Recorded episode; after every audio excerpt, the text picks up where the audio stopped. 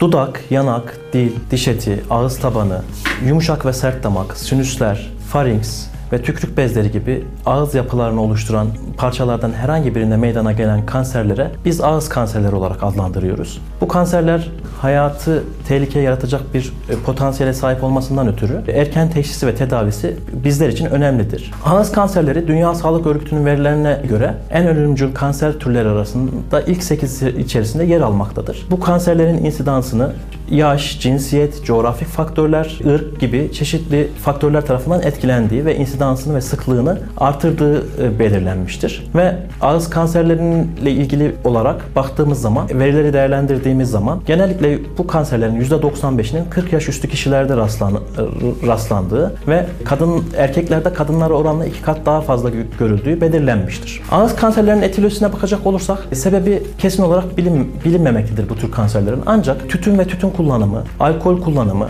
gibi e, faktörlerin bu kanserlerin oluşumunu ve insidansını e, artırdığı e, gözlenmiştir. Ayrıca cinsel yolla bulaşan human papilloma virüs olarak adlandırdığımız HPV virüsünün bu kanserin etiyolojisinde önemli bir yeri olduğu yine yapılan e, araştırmalar neticesinde belirlenmiştir. Yine zayıflamış bağışıklık sistem özellikle ağız dışı bölgelerde dudaklar dudaklar gibi ağız dışı bölgelerin uzun süreli güneş ışığına maruz kalması neticesinde de bu bölgelerde kanser insidansında artış varlığı e, gözlenmiştir. Tabi diğer tüm kanserlerde olduğu gibi e, bu tip bu ağız kanserlerinde de genetik yatkınlığın önemli bir yeri vardır. İyileşmeyen dudak ve ağız yaraları, dilde, damakta, ağız tabanında, yanakta meydana gelen kırmızı ya da beyaz beneklenmeler, sebepsiz diş kayıpları, çenelerde uyuşukluk, çiğneme ve yutkunma problemleri gibi bulgular bu kanserlerin erken e, belirtileri olarak karşımıza çıkmaktadır. Bu erken bulguların gözden kaçırılmaması, atlanmaması bu tip kanserlerin erken teşhisi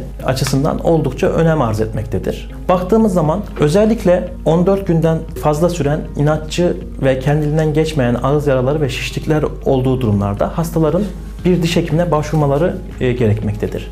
Diş hekimi ağız içerisinde dil, dudak, yanak ve diş eti gibi yumuşak dokuların muayenesini yaptıktan sonra eğer ağız içerisinde herhangi bir şüpheli bir lezyona rastlarsa bu bölgeden genel anestezi veya lokal anestezi altında alınan biyopsilerle e, bir kanser hücresinin olup olmadığı e, tespit e, edil, edilmelidir.